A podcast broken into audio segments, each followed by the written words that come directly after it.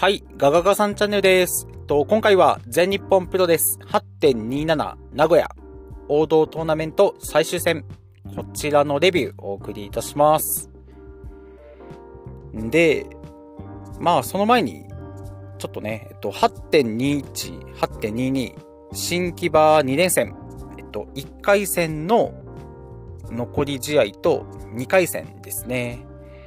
まあ本当はこっちのデビューもやりたかったんですけど、まあ今回はちょっとね、見送りとさせていただきまして、で、まあなんで見送ったかというと、まあそれがあの8.22か、2回戦の石川修司 VS 田村段が大きな理由で、で、いや、この試合が、いや、本当にめちゃくちゃ面白くて、で、特にあの、田村段の奮闘ぶりですね。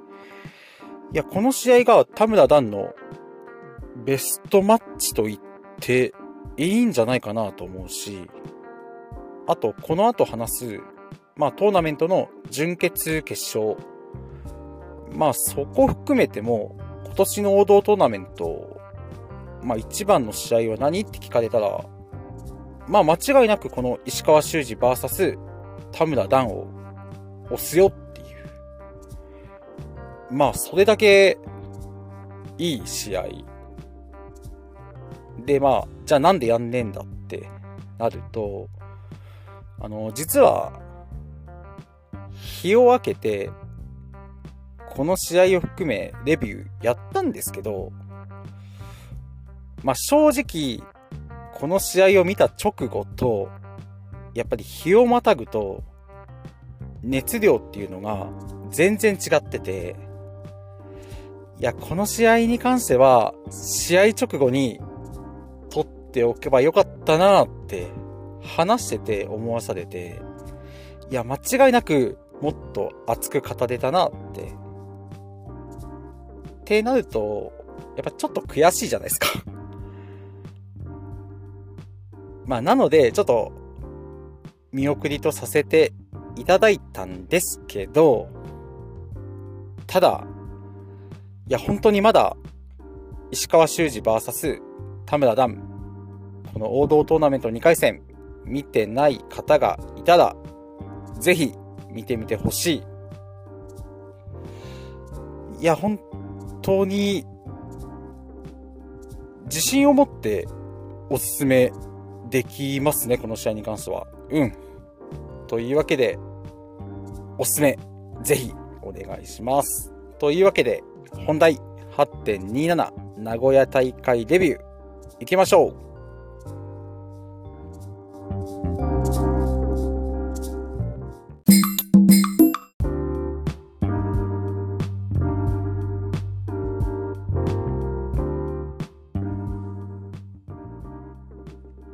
はい。じゃあ、第2試合から、王道トーナメント準決勝、本田隆起 VS スワマーで、結果が7分18秒。ファイナルイベントで、本田が勝利。本田が決勝進出となりました。んで、最後、本田が、ジャーマン、ラディアット、ラディアット、ファイナルベントっていう。まあ、畳みかけで、まあ、これだけやれば、スワマが負けても仕方がないとは全くならずで どうしても、ホンダのプッシュが過ぎるというか、うーん、ちょっと過保護すぎないかなっていうのが正直な気持ちで、いやまあ、準決勝で時間が短めっていうのはわかるんですけど、にしても、スワマから勝利っていう、ま、これを、こんなあっさりやっちゃっていいのっていう。いや、本当これもっとカードの組み方、作り方によっては、ね、スワマから初勝利で会場大爆発みたいな、そういうのもできたカードだったのになって。なんかこの消費の仕方は、やっぱもったいない気が、うん、いや、ほんと勝手ですけど、思っちゃいましたね。じゃあ次、第3試合です。王道トーナメント準決勝。いや、これ、いいカードっすよね。えっと、石川修司 VS 小島聡で、結果が10分44秒。ラディアットで、小路が勝利。小島聡が決勝進出となりました。で、この試合、えっと、石川のフットサンプルですね、2回出まして、で、1回目が、えっと、エプロンから場外の小路へ。で、2回目がセカンドロープから。まあ、石川は腹攻めを見せてまして、で、まあ、これは、本田隆起のスピアーバフなんて見たりしておりまして、で、まあちょっと決勝、ちょっとだけ話すと、いや、ホンダの決勝だと、まあ首攻めが目立ちまして、あと腕攻めかな。まあ、個人のラディアット対策と、まあ自身のラディアット、ファイナルベントを最大限に活かすための攻めっていうのは、わかるんですけど、まあこの1日2試合っていう、まあこのシチュエーションだったら、まあさらなる腹攻めというか、まあもっと腹攻め、ホンダやって欲しかったなっていうのが、まあ個人的にはね、思ったりしました。うん。まあ石川がね、せっかくね、腹攻めで追い込んでくれたので、うん。で、まあ、そう、話を戻しますと、えっと、石川と孤児で印象に残ったところを挙げると、まず、えっと、こじこじカッターに行かせず、石川がバックドロップで孤児をぶん投げた場面ですね。あとは、孤児のラリアット。えっと、孤児の腕をタイミングよく石川がキャッチして、ドラゴン投げっぱなしで切り返したところですね。ってなると、やっぱり、孤児の受けの部分ですね。まあ、正直、打撃に関しては、石川もセーブしてたかなって感じなんですけど、まあ投げ技に関しては、石川もそんな遠慮を見せるっていうところが、あまり感じられず、で、個人もちゃんと受け切ってたんで、うん。まあ改めてやっぱコンディションいいなと、小島聡に関しては思いました。で、あとは、そう、あの、フィニッシュ前に見せた、あの、個人のスライディングラリアット。まあ、当たりは正直でしたけど、まあ、これ珍しいっすよね。まあ、結構レアやなと思って見ておりました。はい。んで、まあ、準決勝2試合ですね。まあ、少なくとも、この試合の方がハード見せてくれましたね。うん。だから、ここもね、ちょっと個人の方に肩入れしちゃった要因の一つだったかなと思います。はい。じゃあ次、飛ばしまして、外語試合。全日本プロレス TV6 人タッグ選手権と KOD6 人タッグのダブルタイトルマッチですね。ATM 大森高尾ブラックメンソーレ VS 坂口幸雄岡谷秀樹赤い崎で。結果が8分51秒。二段式顔面切り。技名が新人王ですね。赤い崎が ATM から処理いたしました。でこの結果により、えっと、イラプションが2冠チャンピオンとなりました。はい。で、まあこの試合、開始のゴングが鳴るまでは、まあ、なんだかんだ、大森さんと、面相で、まあ、頑張ってよっていうか、防衛してよって思っていたんですけど、あの、ATM の、あの、お金ない、お金ある、お金ある。まあ、あの、ムーブというか、あれで一気にちょっと冷めちゃいまして、いやもうすぐに、イラプション勝てっていう、そういうモードで見ておりました。んで、まあそんな中でも、やっぱり、そう、大森さんだけでもいいから、ちょっといいところ見せてほしいなって思っていたんですけど、まあ特にそんなのもなく、うん。まあでもただ、あの、赤井と岡谷が大森さんにダブルブレンバスターやるんですけど、まあここはでもやっぱり投げるのに一苦労っていう。この場面だけはちょっとね、まあ勝手にどやって なってましたね。はい。で、試合後、そう、まあ、まさかのメンバーを変えてのリマッチですね。えっと、大森さんが抜けて、ダッシュ千佐子、メンソーで ATM で、また挑戦っていう。で、しかも会場がね、いや、長岡でやります っていう。うん。まあちょっと固まっちゃいましたね、これ。はい。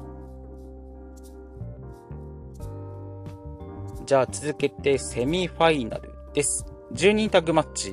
宮原健と青柳優馬、青柳敦樹、ライジング隼人、吉達 VS、永田裕二、佐藤光、田村段、野村拓也、安倍文則です。で、結果が13分58秒、永田ロック54で、永田さんが吉達から勝利いたしました。まあ、これはメイン優勝決定戦へ向けての会場盛り上げマッチと言っていいんじゃないかなと思います。いや、本当に場外戦でね、会場の奥に行ったりとかもしてましたので。で、まあ、この試合で特に良かった場面が、青柳優馬と田村段のマッチアップで、えっと、この両者によるコーナーでの串刺しあの、追尾式攻撃ムーブですね。で、あと、そう。まあ、この試合で、えっと、長田さんの全日参戦が終了。まあ、一区切りということが発表されまして。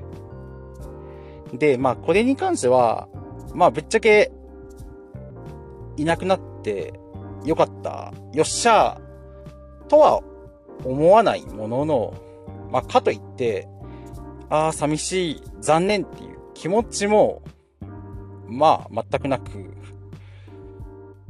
で、まあ、私も散々文句、このポッドキャストでも言ってきたので、まあ、今更永田さんにありがとうっていう、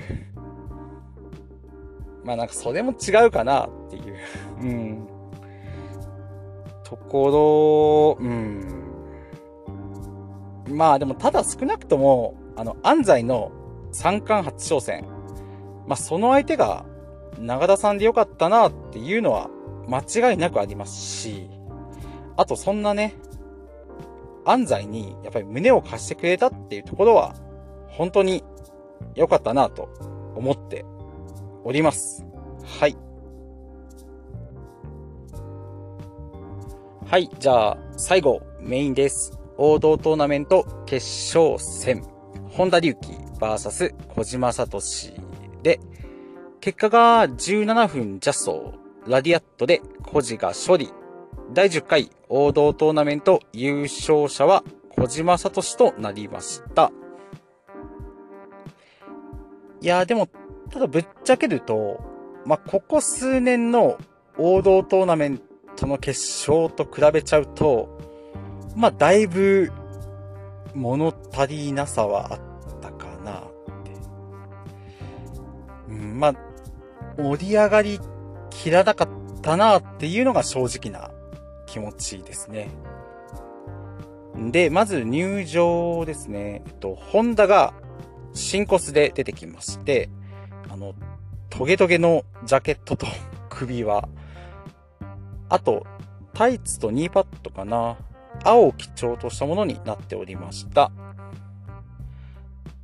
んで、まあ、これは私だけなのかな。まあ、頭硬いっていうのは、重々承知なんですけど、あの、序盤で、あの、やっぱ冷めた場面があって、あの、それが本田のロープブレイクでのあの、 one、two、three、four なんですよ。いや、まあ盛り上がってる方もいるんで、まああくまでも私の意見なんですけど、まあこの優勝決定戦では出して欲しくなかったなっていう。まあ率直に、いや、そんな余裕あんのって 思っちゃって、いや、いつもやってるからいいじゃんじゃないんですよね、これ。いや、いつも通りじゃダメなんじゃないの？ホンダっていう。いや、これ例えば、あの、宮原健人が三三七拍子煽るのとは、いや、わけが違うと思うんですよ。いや、ホンダの今の立ち位置、まあ、格というか。で、ほんと繰り返しになるんですけど、だからそんな余裕ないだろうっていや、この、今回のホンダって、1回戦青柳、2回戦剣と、準決勝スワマっていう。いや、この3人を、言い方悪いですけど、踏み台にして、この舞台、舞台に立たせてもらってるんだから、なんかもっと、まあ、前日を代表してというか、や、なんか背負うぐらいの覚悟を、まあ、目に見える形で出して欲しかったなっていうのは、うん。どうしてもあって、で、あとまあ、ちょっとまずいっすね。ちょっと悪口会になっちゃうんですけど、まあ、ホンダが、まあ、出した、長田ロック2とか、エクスプロイダーとか。てかもう、コスチュームの青もなんですよね。まあなんで永田さんを背負うような、まあよぎるような作りにしてんのかなって。まあそんな、師匠っていうほどのストーリーがあったかって言われると、私はちょっと疑問で、いや、だから、いや別にホンダのことが嫌いじゃないし、いや、ホンダを応援したかったんですけど、まあ正直100%、個人勝ってて、見ちゃってましたね、これ。うん。というわけで、まあちょっと、どう締めようかなって感じなんですけど、うん。で、まあちょっと先のことを話そうかな。えっと、この大会で9.3長岡ビッグマッチのカードがだいぶ見えてきまして、えっと、まず、個人の三冠挑戦。で、6人タッグベルトのリマッチ。で、あとはあの、スワマと石川の、まあ、まさかの電流爆破っていう。まあ、めちゃくちゃテンション上がったんだけど、まあ、やっぱり否定的な意見が目立っちゃいますよね。うん。まあ、というわけで、まあちょっと本当予定とは違う悪口会になっちゃったんですけど、まあ、この大会で永田さんがいなくなって、で、まあ、GOA もなくなるのかな？まあだから本田隆起の新たな物語もこれから始まっていきそうなので、まあでも一人でやっていくと言いながら、まあ年末には最強タグリーグもあるというわけで。ってなると、もう、また岩本と組んじゃえばいいんじゃね？っていう。うん。まあ、どうなることでしょうか。はい。というわけで、ちょっと今回、ホンダファンの方には申し訳ない内容となってしまいました。すいません。はい。じゃあ、以上、ご清聴ありがとうございました。